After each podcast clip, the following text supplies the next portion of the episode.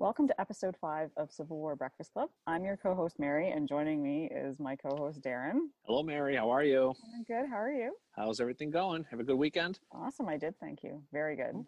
Our Very Facebook weekend. Live went very well on Sunday. Facebook Live was a lot of fun. Anybody who would participate in that, we really appreciate. It was a good topic. We had some good fun with the football.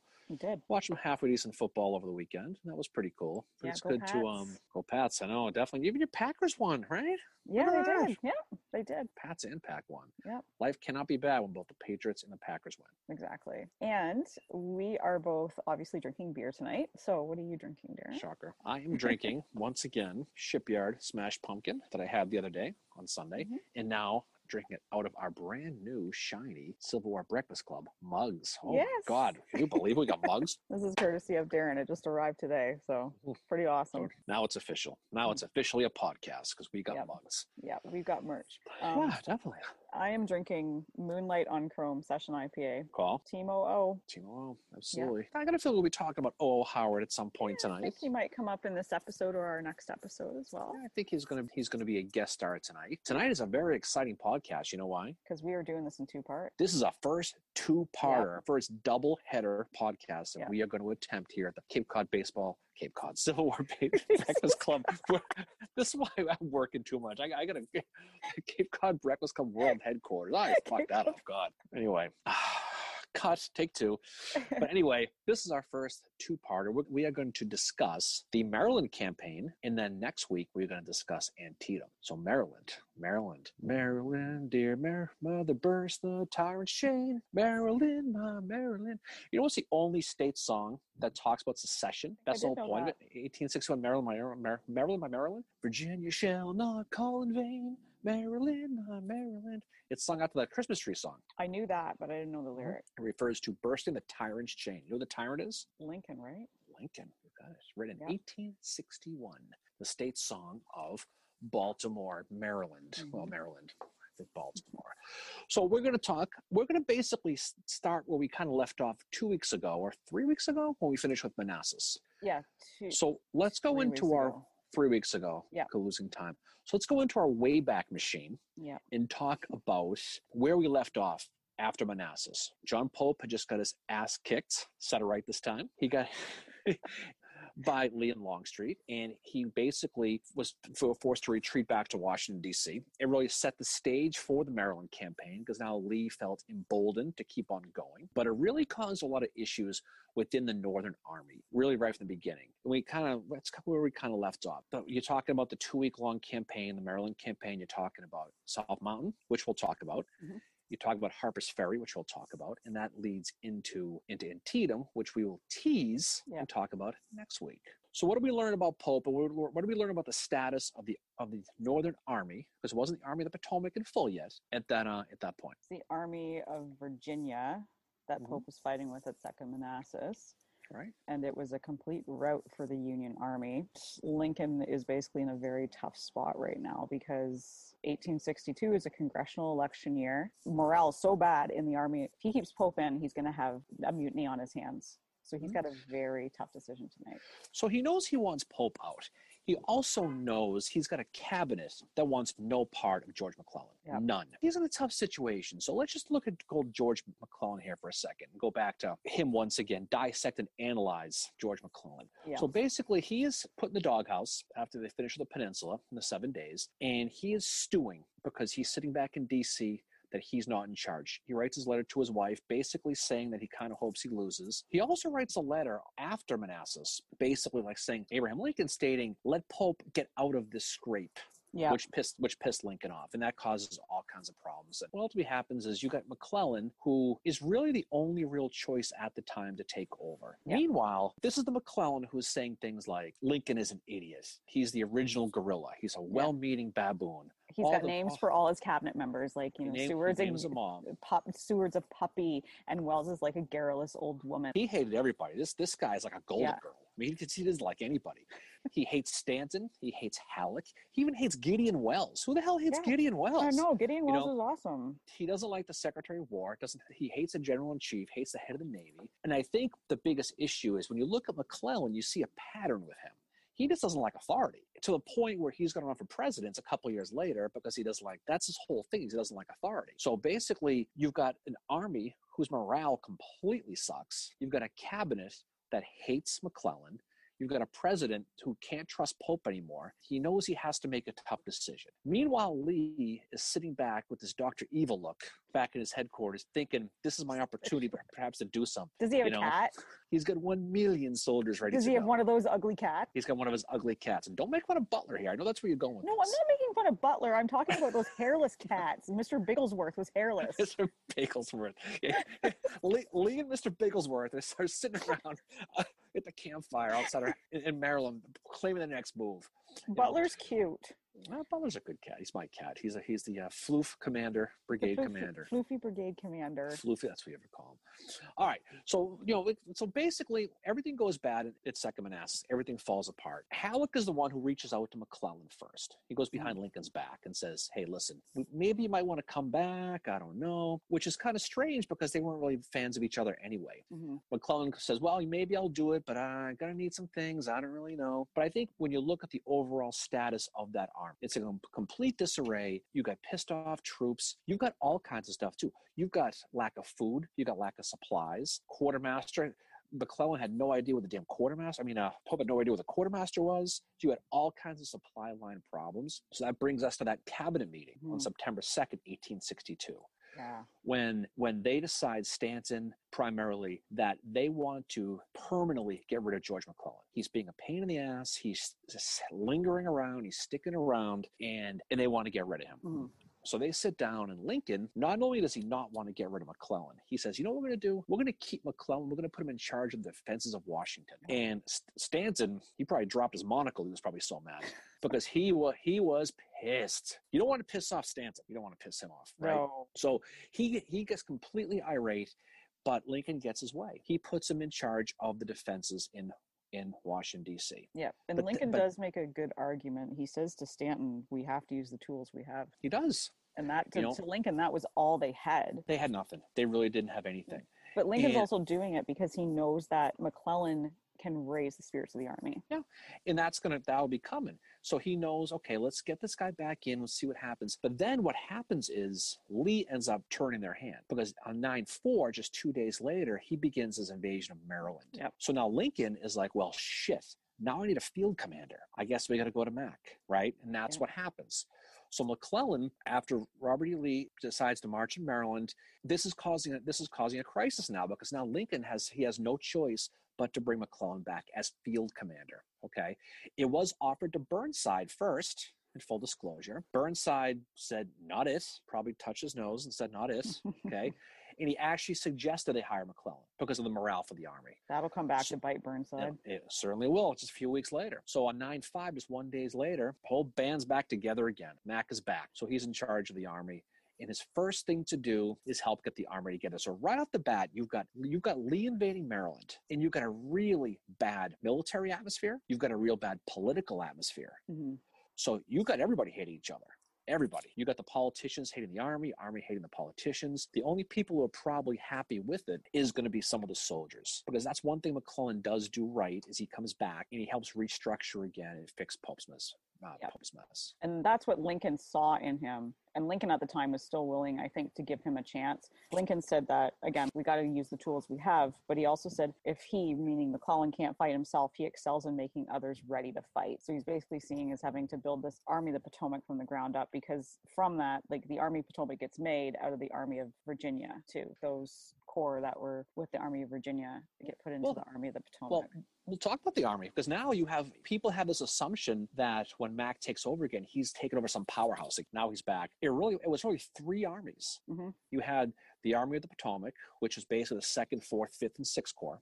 Yep. Right. You had the former Army of Virginia, which was the first on the 12th Corps. Mhm. And then you had that ninth expeditionary North Carolina thing that Burnside had, which is part of the ninth Corps. So you really had all different, completely different armies, completely different goals. But then they also, right as this campaign's going, they're short on guys.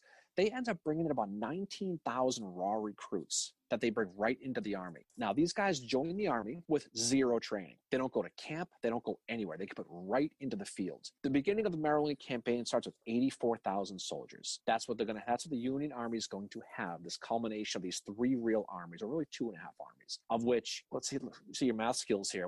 Take out 18,000 people, you're talking about what, about 60, 60,000 field ready troops? That right? 66,000? sure. Mary McClellan math, right? So you're looking at the you're, looking at an army which has very bad morale, led by a president and a cabinet who don't get along now. Mhm. And now you have these three armies, this conglomeration of armies all put together to basically try and cobble together something in the midst of a crisis with Lee invading Maryland, right?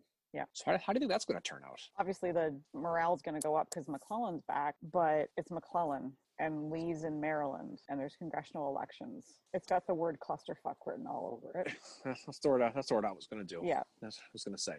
But but you think about you, you mentioned you mentioned just the status of it. So Army of the Potomac has basically two wings in reserve, and right Mhm. wings are is led by your hero and mine, Ambrose Burnside, Ooh. who was a friend of Mac. Yeah, yeah. Were he and Mac roommates at? They referred to themselves as Mac and Burn. Yep. Oh, that's Sounds to sounds sounds, to. sounds like a bad Pickett's It- buffet menu item right there. It does there. actually, or know? I don't know, some kind of disease. But just two weeks later, they won't be speaking to each other again. Yep. That's how the whole thing's going to go. There will be a bridge between them. A bridge over troubled waters. Yep. song stuck in my head now. So Army Command. Okay, so we mentioned 84,000 people in this new hybrid McClellan Army of the Potomac. So we'll take a look at the corps he had. First Corps, led by Joe Hooker, Yes. Who was not a big fan of his, but he could fight. He was an offensive guy. Just to keep things a little bit on the Gettysburgish side, some of the guys under him, he had George Meade, who was a brigade commander. He also had Abner Doubleday. So you can see the formation of what will become later. Yeah. Okay. Second Corps is led by Edwin Sumner. He will have Israel Richardson with him, who in his division, uh, who also have John, who also have Caldwell from Gettysburg, Thomas Meagher, and John Rutter Brooke. So you can start to see, start to see these familiar names we get into this 1862. Second Division led by John Sedgwick, who is led by under him would be Oliver Otis Howard. Oliver Otis Howard, Yep. Crescent Moon himself, the Crescent Moon and Beer Team- Can himself. Team OO. Team OO will be the second in command under John Sedgwick. No, no one knows if any elephants were hurt in the filming of this movie. Oh, Oh, too too soon. soon. Too soon. Too soon. Uh, third Division by William French. We'll hear about later on. And then it goes right to the Fifth Corps with former pariah Fitz John Porter, Yep. Who at the time was facing a court martial for what he did at Second Manassas. Yep. And under him is George Morell, George, George Sykes, Morell. and Yeah. potty mouth of the Army of the Potomac, Andrew, Andrew A. Hum- Humphrey. Humphrey.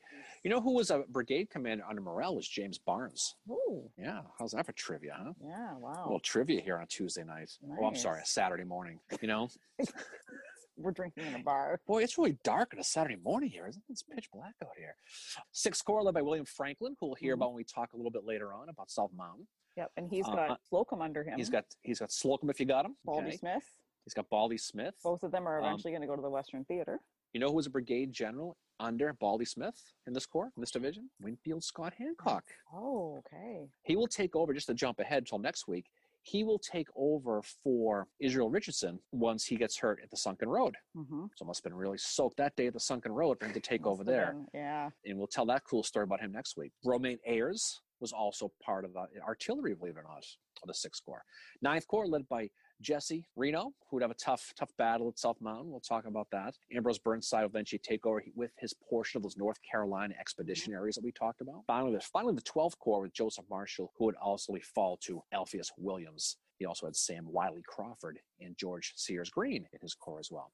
So mm-hmm. you look at the makeup of this army. So you've got a strong set of generals, you've got a strong set of colonels, you've got a really mm-hmm. good on paper quasi all-star team. But again, when you look deeper at these armies, none of these guys got along. No. There was too many moving pieces with this. Yeah. Well, the later superstars are lower down at this point, right? Like Meade is commanding a division at this point. Not to mention your Moon Boy. Yep. OO is commanding a division. Mhm. But yeah, there's like a lot of future superstars here. And there were Manassas too. Second Manassas, actually. Yeah, they were. a lot of these Yep. same guys. You know, Confederacy was, was set up a little bit different than we come to know before. Basically, you had you had Stonewall Jackson, and you had James Longstreet. So, looking at the people he had under him, you had Richard Ewell commanding one part of it. You had D.H. Hill. Obviously, you had Jeb Stuart in the cavalry and Pendleton in the artillery. Then over to Longstreet, you had Lafayette McLaws, Richard Anderson, David Jones, John Bell Hood, Mhm. John Walker, who we will hear about later on, and a lot, and just basically a lot of different guys. But when you look at actually in Robert E. Lee's army, though, he was basically having a lot of the same issues that, that the Northern Army had as far Yeah. as organization skills. You know, when he was going through Maryland, he had a gigantic issue with with people walking on him. The biggest issue that they ran into by far in his army was people leaving the army. And so you, you look at some of the attrition rates that that they had as well. Certainly something to keep an eye on as you go forward with this as well. But we got to give got to give a little bit of credit to to McClellan though. Unfortunately, with some of this stuff because he he really kind of did some good things. He was good at know? organizing. He just he had this thing with first of all not wanting to fail, which we've discussed about in previous episodes. You know, it's very different from Grant and Sherman that had experienced failures in their life and they just kind of went for it. The other thing too to remember with McClellan is he is a Democrat. He he just wants peace. So that's something too to consider with him as to why he's not really that aggressive. But look at look what he does. Look what he does though. In all seriousness, he he reorganizes the artillery. Yep. He puts Henry Hunt in charge of the artillery. So basically, pretty smart decision. He basically puts him in charge of that, gives him tactical authority, which will come back and have an issue with with um, Gettysburg a couple years, another so a year later with, with Hancock.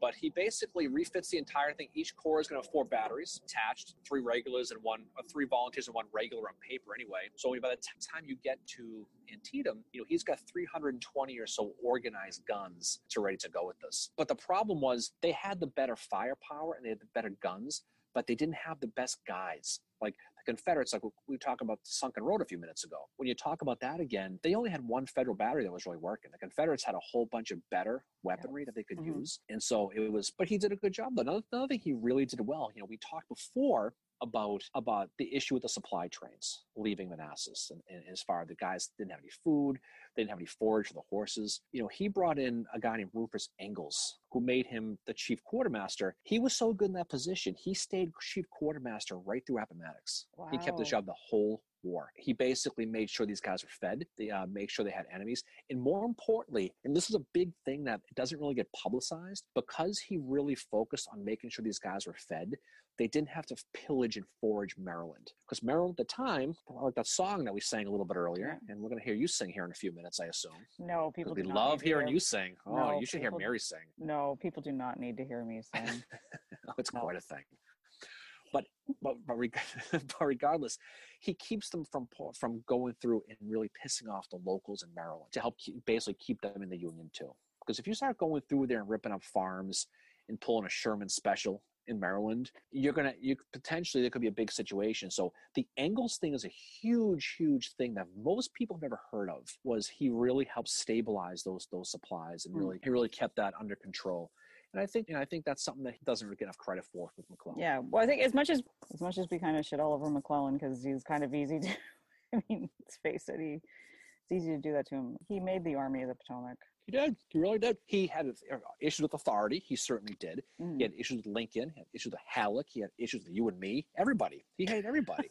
you know. I don't know what you. I don't know what I did. I know. I'm sure he can piss you. I don't think You he hate. I don't think I, his wife was like his number one confidant. I think like I have a book of their letters and like the, the shit he writes to her. I mean, it was he didn't think anybody else was going to read it, but he wrote to her after he was basically brought out of his time out. And he said, again, I have been called upon to save the country. Under the circumstances, no one else could save the country. Absolutely. That's what he thought of himself. Like, don't was- you need that though? If you're in, a, in that role, don't you need to be a- have con? I mean, it was more fake confidence, but don't you? If you're a But if you're a guy, oh, but if you're a guy going into battle, okay, do you want to follow a guy who is kind of chicken shit a little bit, like a Ledley, or do you want to, or do you want to follow a guy who's gonna be full of himself and bravado?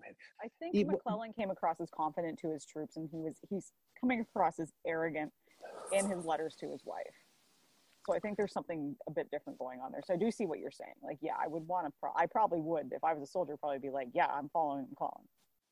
There was a, you know, digressing. There was a story about Gettysburg I read. It was one of the diaries. We were talking about bravado and bravery and all that stuff. And, and a soldier writes home and he, he, says, you know, oh, we were fighting in a cemetery, you know, artillery flying everywhere. And it was, and I guess the mother or the wife wrote back to him, "Oh, I hope you weren't hiding behind the gravestones I hope you were being brave. And he responded back, We didn't hide behind the gravestones. That's where all the generals were hiding. it, was, it was a oh. great, I forget what book that's wow. in. I, I got to find that, but it was, it was a good one. But, but McClellan did organize, he did have them ready. Conversely, Lee's army was not without their issues too. You know, we mentioned the straggling. So he shows up in the Maryland campaign, and right off the bat, he starts cutting. He, you know, they talk about not enough soldiers and all this stuff. He basically says, "Here's the deal: if you don't have shoes, you ain't coming. You're going to stay back. If you're sick, you ain't coming. You're going to stay back. So when he left, he sent 5,000 shoeless, sick soldiers, left them in Winchester because he didn't want them coming on the campaign. So right off the bat, he's down to probably 60, 63,000 or so. And when you look at the early part of the campaign, we'll talk about, he lost another, another few thousand at South Mountain and Harper's Ferry. So he's going to go into,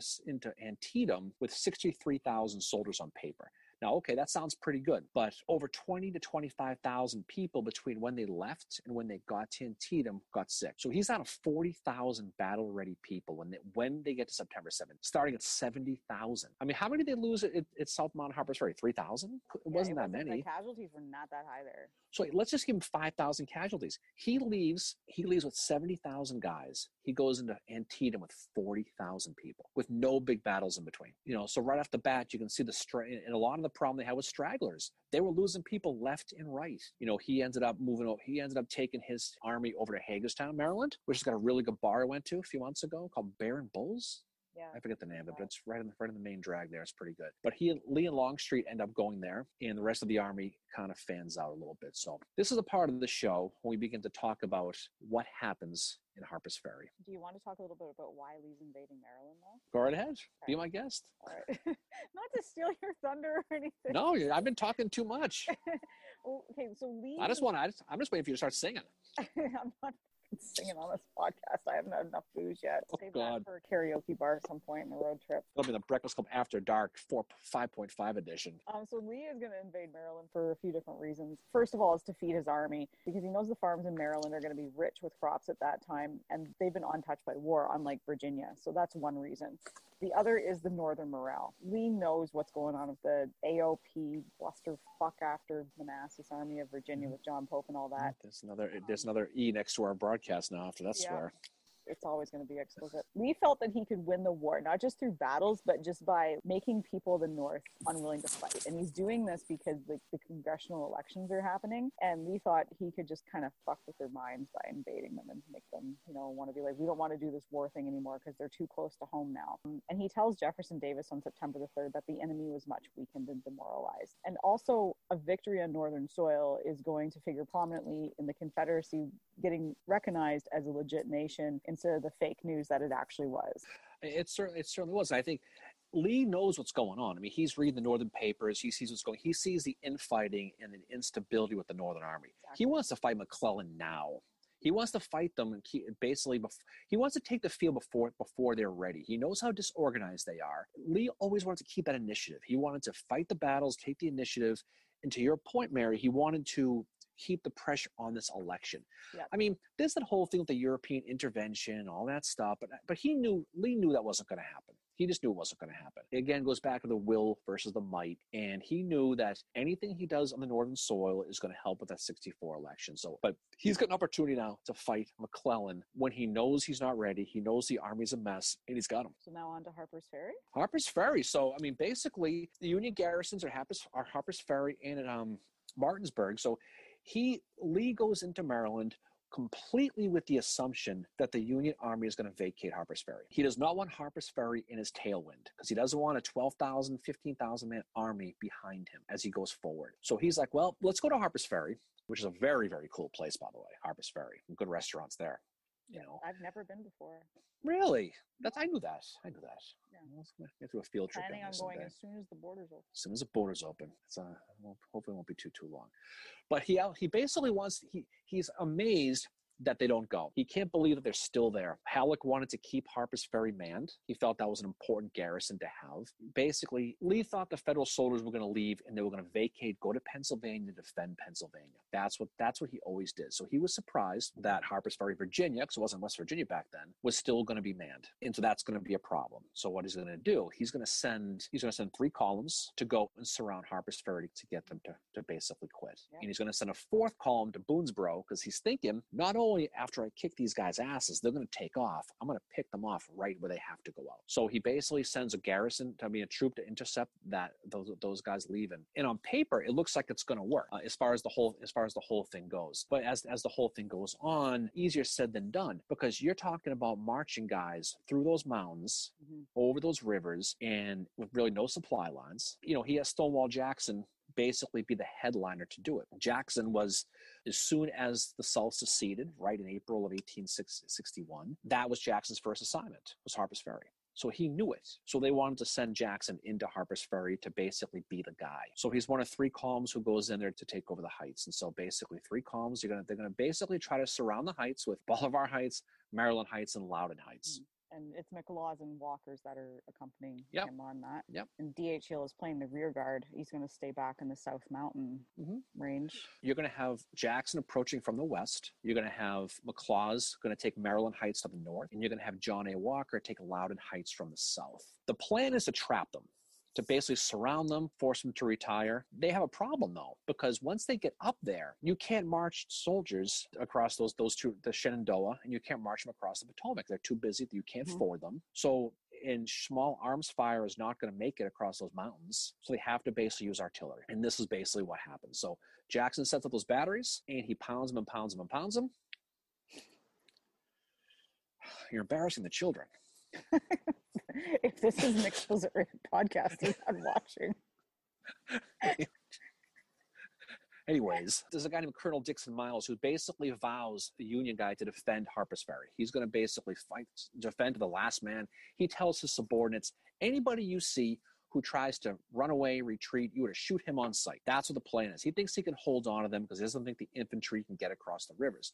But those batteries, what ultimately does him in. September 14th, uh, he continues to cannonade them from three different directions for five hours with 50 guns. Finally, the next morning on 9:15, uh, in, uh, September 15th, which is Today, today's date. Yep. So 150 years ago today, well, as actually eight o'clock this morning, was a date that Dixon Miles surrendered Harper's Ferry, the largest surrender in the Civil War. Yep. 12,700 guys surrender. The scapegoat in the entire thing that you hear about later is the 125th New York, led by George Lamb Willard. And you know what they called his regiment after they, they surrendered? They, he had new troops, the 125th New York. As soon as the artillery came, they all ran and hid. And they all got captured, including Willard. He got captured too, along with um, with Miles. He got captured. But from that point on, Willard's 125th New York and Willard himself was called the Harper's Ferry Cowards. oh, ouch. That was that was the nickname they got. Just to jump ahead real quick, it was a big reason why Willard did what he did at Gettysburg was because he wanted to help redeem himself when he fought against Cadmus Wilcox out with the first Minnesota areas Yep. uh, across the Pennsylvania Memorial. He gets killed at Gettysburg. That was the day they said that he uh, retired the name Harper's Ferry Cowards. But that was the nickname they carried from from when they got paroled after when they got after Antietam when they got sent back. So that was a stigma that they had. So again, you see this infighting in the Union Army. Yeah. And cowards, I mean, that's that's back then that was big fight word. That's like Well, Flying Dutchman, right? Flying Dutchman, exactly. And then you know, it's like the it's like going someone calling someone back in the future ye- yellow. Yeah. Just you don't do it. You just don't do it. Can you call me yellow? Are you yeller? Yeah. You know, you chicken? you know, And what is it in the uh, part two? The guy hits that thing on his vest, and it's like, bark, bark, bark, bark. McFly. I have those movies all memorized. McFly would have been in the Irish Brigade, probably.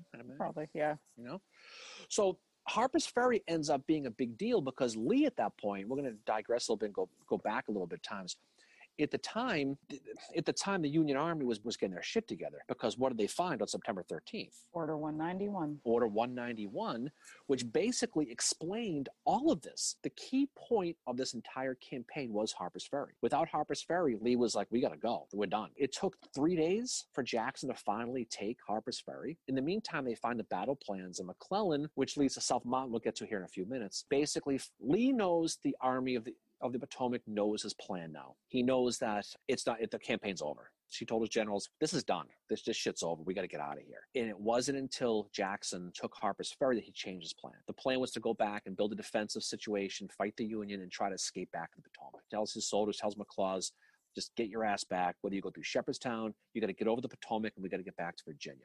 But once Harper's Ferry fell, he decides to reform the army again, regroup the entire army, and bring them to Sharpsburg because they have those heights, they have the creek, and build a defensive a defensive battle there and wait for the Union to come attack him which is what Antietam is. But certainly after 191 it gets found, it does lead to an offensive that's going to go to the Battle of South Mountain. But again, the delay is what ultimately doomed this. Yeah, McClellan sits on it over 16 fucking hours. He sits on it. And there's been a lot of questions about why he sat on it, what the delay was. Yeah, there's. Um, because he was so he seems so confident because Gibbon goes to see him the day he's found it. Mm-hmm. He and like McClellan and Gibbon are friends, and Gibbon at the time is commanding the, the Black Hat Brigade. That's their name at the time is the Black Hat Brigade. They're brigade of Westerners. They are the second, sixth, seventh Wisconsin, nineteenth Indiana. The twenty fourth Michigan is not yet with them. When you get a job done right, you you get Michigan. Yeah. Right, Ohio State. apparently, apparently. When Gibbon goes to see him, Cullen is all, oh, I've found this, I got this. And he does say at one point, with this order, I can whip Bobby Lee. So he is very confident about it, yet he sits on it. Why do you think he sat on it? Based on McClellan's position, you just got a promotion. You're in charge, you're McClellan now, and you get this. What do you do? I think he he did what McClellan would do in any situation. I think he probably hmm. started thinking about it. He found it, had that excitement, and was like, hmm, what do we do? What do we do? If I go after them and I fail, if this is not an actual order. I think there was a little bit of just not wanting to risk it at that point. But then the more people he told, the more people were like, "We need to move on this." What do you? I think, think you're. It? I think. I think you're right. I think there's a lot of it. I think I don't know. See, I, part of me thinks he thought it was too good. Like, yeah. think about it. You're sitting there, and some dude runs up to you with three cigars, which mm. I would have kept the cigars. I'm not gonna lie, I would have kept the cigars. Okay. Oh, me too. And he takes. He says, "I found this. I found the game plan of Robert E. Lee specified out blah XYZ. If I got that, I'd be like, this is a setup. It has to be. There is no way anybody is that lucky to find the literal game plan of a campaign and you find out they're all spread out, where they are, where they're going. I'd be like, bullshit. This is this is this has got to be a setup. I think he waited, and I'm just this is just me. I'm not. This is not anything. This is this is not any any books, nothing. I think he thought he was being set up. Just I, me personally, I just think he thought it just can't be this easy. It just can't be. But yeah, unfortunately for him, it turned out that it was that easy. You know, he could have changed a lot of history if he had just simply mm, maybe believed in himself a little bit there. Yeah, to your point, I think you are right about that. That wow, right again. Yeah, you're right again. Look at that, Weeks. Look at you go. Sure. Yeah, love being right. It happens so frequently. I think it ties into that and just his his excitement at finding it, but then it's like, oh shit, what do I do now? But then people find out about it because he's excited. He's telling, like, he's openly telling Gibbon about it. Please don't die on the podcast, Aaron. Um, I told you if I die, I want killed at Gettysburg on my gravestone. I told you. Okay. Well, yeah, that could happen. Um, it probably is going to happen. anyway, he's found this order and he just doesn't act on it. I mean, McClellan gets pretty heavily criticized about it. I mean, and I think some of it is right, but there must have been something going on in his head that he's not acting on it. You know, I mean, as you always say though, like we are 157 years, whatever, right. removed from this. Like we don't know what they're thinking at the time. Like we can look back and think like, oh yeah, if we found it, we would have moved. But I think though he never explains why, and so we'll never know. Like exactly. we don't like we don't know like Sickles will ne- he'll never accept blame for what he did at Gettysburg, and we mm we talk about that. But he'll never sit there and say, "I think I did anything wrong." And McClellan, I think, was the same way. But um, it had to have been something because he had all the right people in charge as yep. far as what he wanted to do. He had him. He had a little bit better morale. And he had Lee over a barrel, and he really, really let him off the hook to the point where he let him off the mat. But I always wonder what a Joe Hooker would have done in that situation. I think he would have pursued. I mean, we know what a Sherman would have done. Oh yeah, you would have I mean, after Sher- him. I mean, Sherman wasn't Sherman in '62, but I mean, 1864 Sherman would have, or Grant, or someone like that. But it's really one that got away because, especially when you see the fact that Lee had capitulated this campaign, he basically mm-hmm. was telling his guys, "We're, we're done. We're out of here. This is this is you know we got we got you know checkmate on this one." Although it takes a little while for McClellan, it takes a whole day for him to do something. He does actually go on the offensive, and that's the Battle yep. of South Mountain. He does, right? Yep, South Mountain. A battle that doesn't get talked about much at all. It's I actually have a Mort Kunstler calendar. That battle is not listed on there in September 14th, but Jackson taking Harper's Ferry is, and so is the Mhm. Battle of Antietam. Same with Chickamauga starting on September 19th, which it started on Oh, September God, 18th. here we go again. Hey, Heard this, a- heard this a thousand times. when you Hey, you're right. You're right. when you learn about what what Minty and Wilder do at Chickamauga on September 18th, that is the opening day of the battle. But that is for an episode like two weeks from now, so I'm not going to get into Oh, my good. preachy bullshit now. I bet you we hear all about that in two weeks. oh yeah, you're going to hear all about them. Well, what about this South Mountain? What about this? What about this aggressive McClellan? So there's so he goes on the offensive with this. He's pursuing Lee. He will go to South Mountain, and that's where there's going to be obviously the Battle of South Mountain. And there's three separate gaps that he's going to be attacking at: Fox's, Turner's, and Crampton's. So at Fox's Gap, you have General Reno. Reno, probably butchering his name like I do, the state of Massachusetts. Oh, that was close. That was as close as you've ever been. Actually, I probably actually have to be there to say it properly. Okay. You've- That was a good one, though, Fincher. Well done. Thanks. and Crampton's Gap, you have General Franklin fighting. But at Turner's Gap, you have Hooker's First Corps. Am I getting that right? Hooker was the first. Who was the Yes, first? okay, good, good. I was like, oh my God, am I wrong? But their fighting is the Iron Brigade. Mhm. Or, well, actually, oh, just gave it away. The Black Hat Brigade is fighting there. And they're going to impo- be, gonna say, The importance of South Mountain, obviously, is this is McClellan being aggressive, and he has to get through these passes to pursue Lee's retreating army, this divided army. So this is his opportunity. But yes, I'm sorry to interrupt. So you, you were saying about the Black Hats? so, you didn't You was, what, me. what was it about Chickamauga you said again? oh, wow. I bet even the audio could see that middle finger you just gave me. Yeah, the verb. the Black, I'm going to Gibbons bork my head, my heart. Yep. Aw. Oh. Gibbon's Black Hat Brigade is going to attack at Turner's Gap, and they're going to be going against D.H. Hill. Which little piece of trivia about Gibbon and D.H. Hill? Gibbon is going to be attacking the man that he stood up as groomsman at his wedding. A little tidbit. You Yeah. know? I wonder if they talked about that, like afterwards. I don't know, probably not. D.H. Hill was a bastard. He was.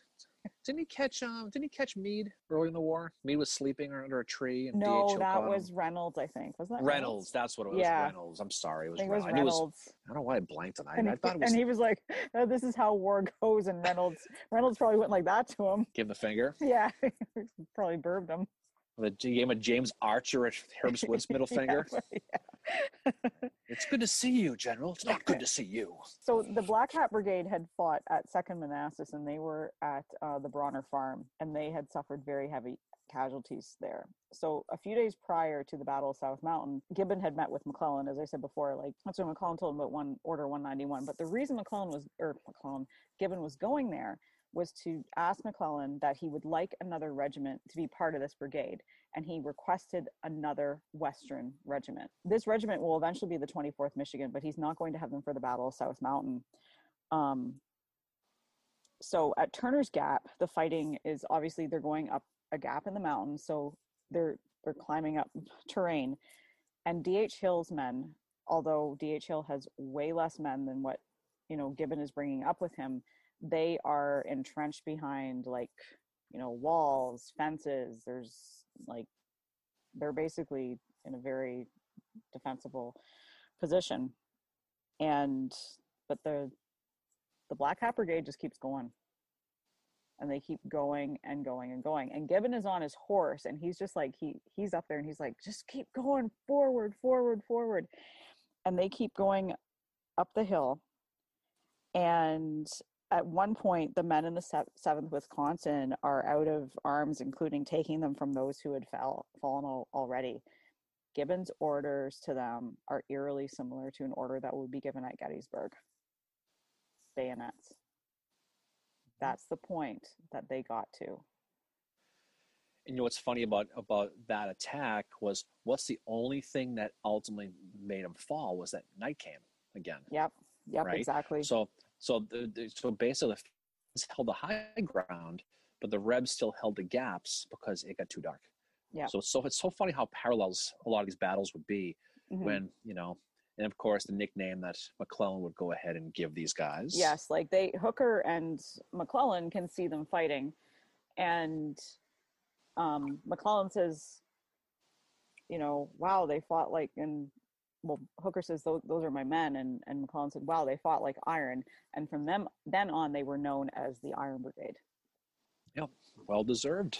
Yeah. Well deserved. So very, very cool story about them fighting there. But then there's fighting going on at other parts too, at uh, Fox's Gap as well as Crampton's Gap, and at where is it? Reno gets killed. He gets fought at Fox's Gap. So he Yeah. Reno is going up against AP Hill.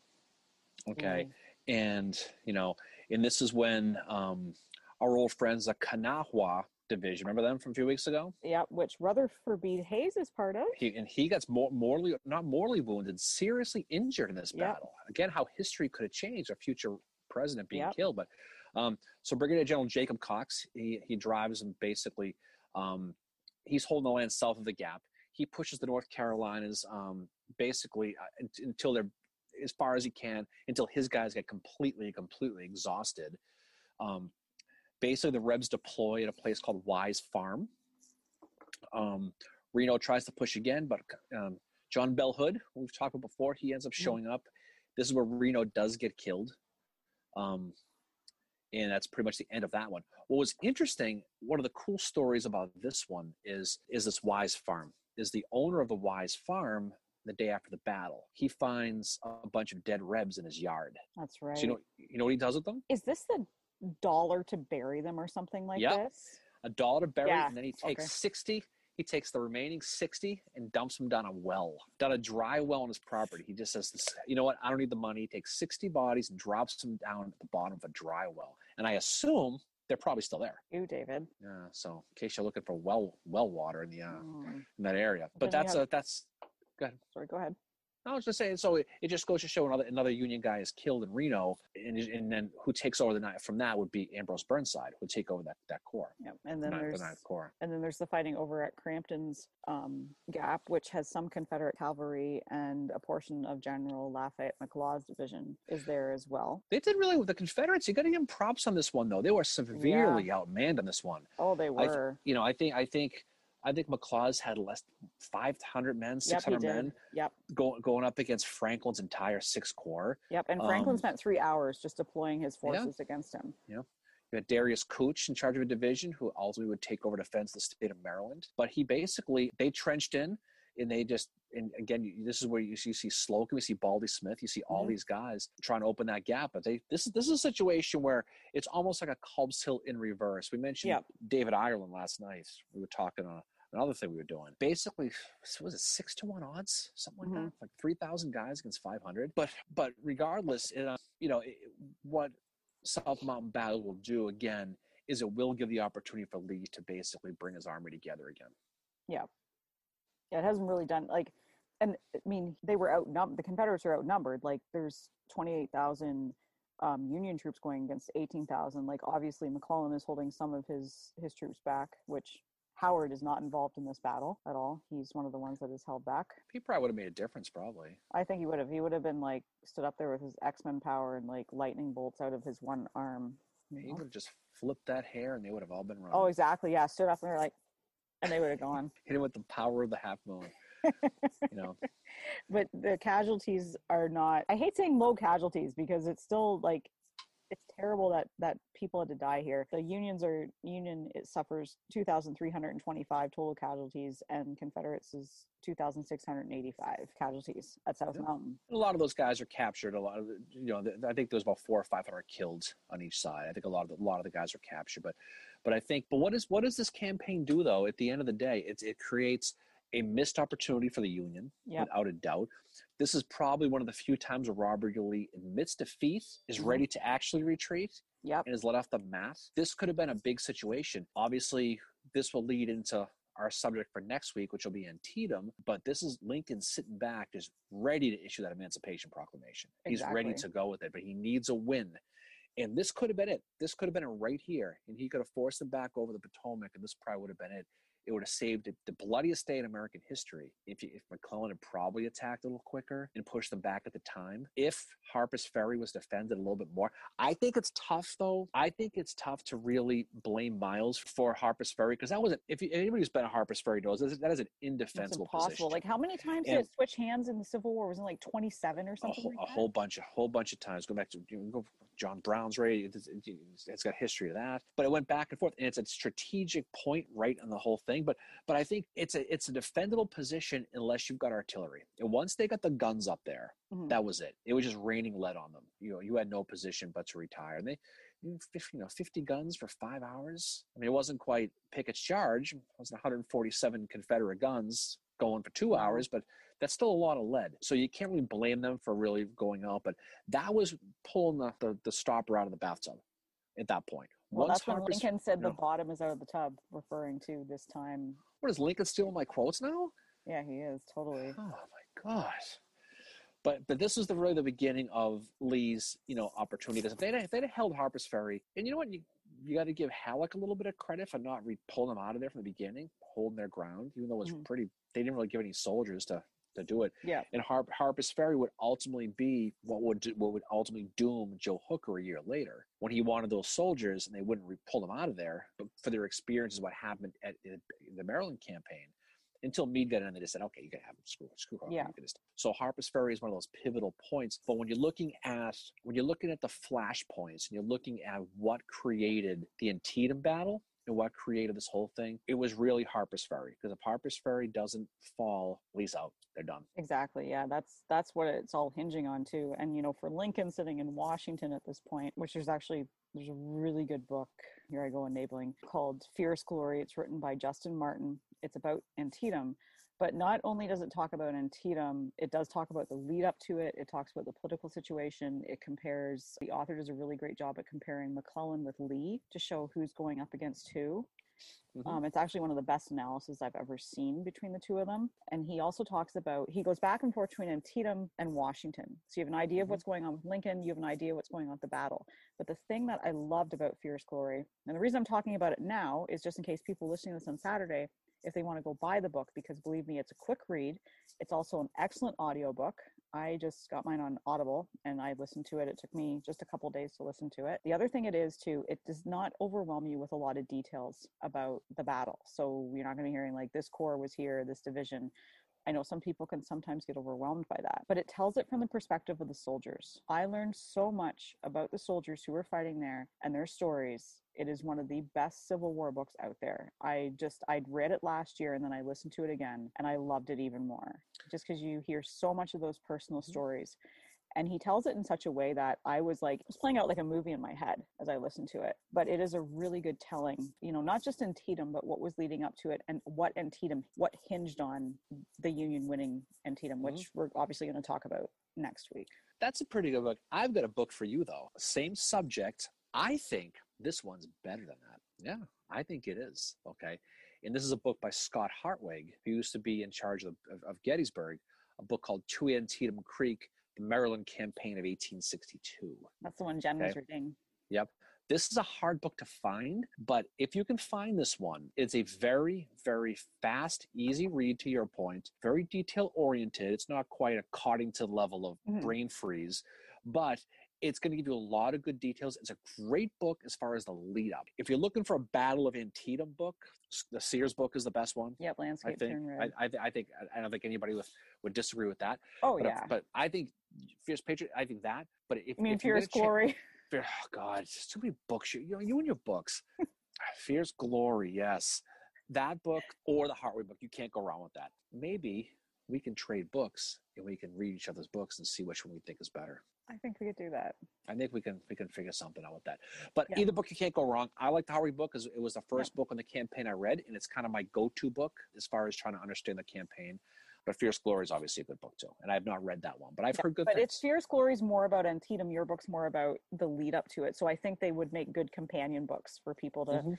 to have. And I do know that for you know some people have, t- have come to me and said, "Tell me about a book about the Civil War that's not going to overwhelm me with a lot of details about army stuff, but just you know tell me in a way I can understand." Fierce Glory is that book.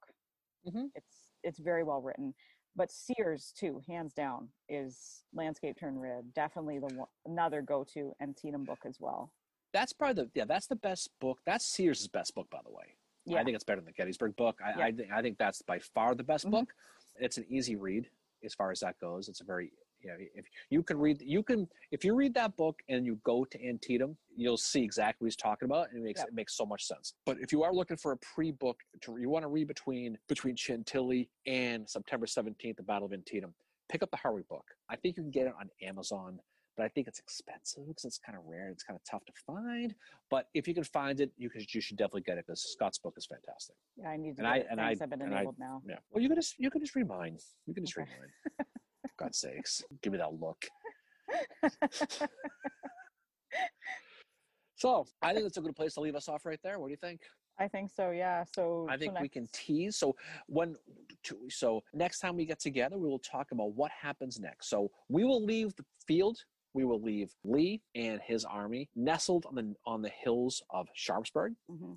We will leave the Army of the Potomac in McClellan, uh, east of the city, trying to figure out what to do next. You know what the best course of action is, and then we will explain in detail the Battle of Antietam, the ramifications politically and militarily that come out of that. And you know what? We might even have some cool stories about some of the generals who fought in this battle. Because Yeah. this is all about humanizing and all about person- personifying these Yeah. people. We got some cool AP Hill stories to talk about at the Battle of Antietam. Yeah, I've actually got a cool Gibbon one to talk about. All right. Well, I think that's a good place to drop off. So, um, any final thoughts from you, Fincher? Oh, I think that was an excellent episode with you, as always. I think it was. Hopefully, it wasn't too too too too detail oriented, but No. this is all leading up to bigger and better things. And now understanding the players and what the armies were, the status of the armies, the psyche of the armies. Mhm. Now, because now you have what was a down army of Northern Virginia being emboldened again, because now they're Yes. going to fight again. Yeah. Versus you have the Army of the Potomac, who is still kind of high though, because they had some success in South Mountain Exactly. they feel that they feel that they have the upper hand. So you've got two good armies, good two teams on the field ready to go. It really the one of the few times in the Civil War history when both armies feel like they have the better army. Yep. And, and what's gonna- in? Oh, sorry. Go ahead. I was going to say, and they're going to meet. They're going to meet in Sharpsburg, Maryland, the right to issue the Emancipation Proclamation. Yeah, th- that's what I was just going to say. Like that's what Lincoln. That's what is hinging with Lincoln is he's been writing this Emancipation Proclamation for a few months now, and he's waiting for his opportune moment to. oh, he's he's got it in his it. inbox. He's ready to hit that. Yeah, button. he's ready to. It, it's No one- there. He just needs the opportune time. You know, you know when you have something, you're going to send it. And you're not sure you want to, and you wait and wait and wait. Yeah. Finally, you say, just screw it and send it. Yeah. That's what this was. Yeah. That, That's that's that's what, that's what this that's, that's, what, what Lincoln's was. doing. The other thing too that we've done with this, with discussing Second Manassas, is we are showing the stepping stones that lead to Antietam.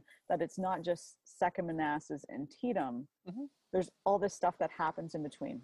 There's Yeah. all this. It's like there's drama going on. There's armies changing, and there's different battles that are happening as well that are stepping stones to what becomes Antietam, the bloodiest day in American history. And the 17th is coming up. I believe it's Saturday. isn't it? No, it's When is this? Thursday. What the- Oh, today's the 15th. That's right. It's Thursday. Yeah, and the other. Tuesday. No. And then in a few weeks, we are going to be spending a couple episodes on Chickamauga. Do you know the battle actually happened the day before everybody thinks in Chickamauga? Yep. You know. I, I heard that feel somewhere. so I where, the bad. hell I- where, I, where, where I heard that. A little Fincher told me. Start the 18th. Does this have to do with Minty by any chance? Is this? is this- I feel like I'm being like some dickhead historian now. It's like start on the 18th, not the 19th. you just need to have a quality. Actually, Yeah, no. you need to you need to put that into your lexicon. now I feel bad. oh no, that no one's no one's feeling bad. No one's feeling bad, except maybe McClellan, maybe, but that's okay. All right, so we're going to leave it there. We're going to have a great time. Always a pleasure to talk to you, Yep. Mary, and um, I Me thought it was a good talk today. Yep. And we will get back to we'll get back to the second half of this next week. Don't forget Facebook Live at 10 a.m. on Saturday. We're going back to our regular Saturday schedule. Yep. So tune in, check it in. We are Mary made it. Mary did a good thing this week. She got this podcast on iTunes. Yep. So now we are no longer on just the Podbean. Now we're on Spotify Yeah. and iTunes, which is a pretty big deal. And if you want to see our smiling faces, you can see us on YouTube. Oh my God, we're on TV. We can be on YouTube. Um, so you can see some of the past couple episodes we did. And the Facebook Lives are on YouTube too. We call Yep, no, I'm putting them the, on the the YouTube five, as so- well, and I'm also posting them on Podbean as well. So they'll go to all our platforms. So, but they are on unedited. So, like, I'm not gonna sit down and edit those. No, well, It you, takes me like seven, eight hours to edit these no, these ones here. So you do a um, great job with the editing. I got I got to give you props, Mary. Well, thank you. You Yeah, yeah, Thank you. Anyway, so we will look forward to talking to you soon. So we will turn into Antietam. So hopefully uh, you enjoyed this. Hopefully it was a good lead up, Antietam Eve, as they say, Mhm. as this goes into September 17th, which we will talk about in detail, which is the bloodiest day in American history. And it's something that we will talk about with complete reverence and understanding what implications it had going forward. So Yep. that's it for me. Yep, and that's it for me. So everybody have a oh, when this episode drops, we wonderful Saturday, and hopefully you will tune into our Facebook Live at ten o'clock. We will talk about this episode, but if the conversation digresses and we talk about other stuff, that's perfect too. the point of the Facebook Live isn't just just to talk about this shit again.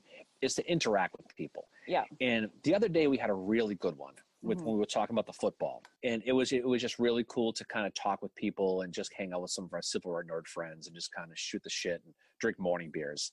So hopefully, um, We do drink morning beers so, because we get up ridiculously early on Saturdays. So yeah, so six o'clock in the morning, like some, gone like, by then. like eighty year old people getting up that early. I but, admit um, to being up at six o'clock on a Saturday. Uh, me too. Me too. I set my get, up, alarm. get up for my coffee. I'm up, I'm up at six Yep, six me thirty. I get up for my coffee too. But definitely check out check out the Facebook Live. We'd love to talk to you. Love to love to hear from you. It's just a lot of fun. We will definitely look forward to seeing you then. Yep. And as always, find us. You can find us on Twitter, find us on Instagram, and you can also find us on Facebook too. Just feel if you have any episode ideas, let us know. And you can reach out to us at Civil War Breakfast Club at gmail.com as well, which we have had a few listeners email us there too. So Yeah, awesome. we're on Twitter. We're obnoxious on Twitter, so come find us on Twitter. Yeah. anyway, so until next week, where we'll leave you, we'll pick it up with Antietam.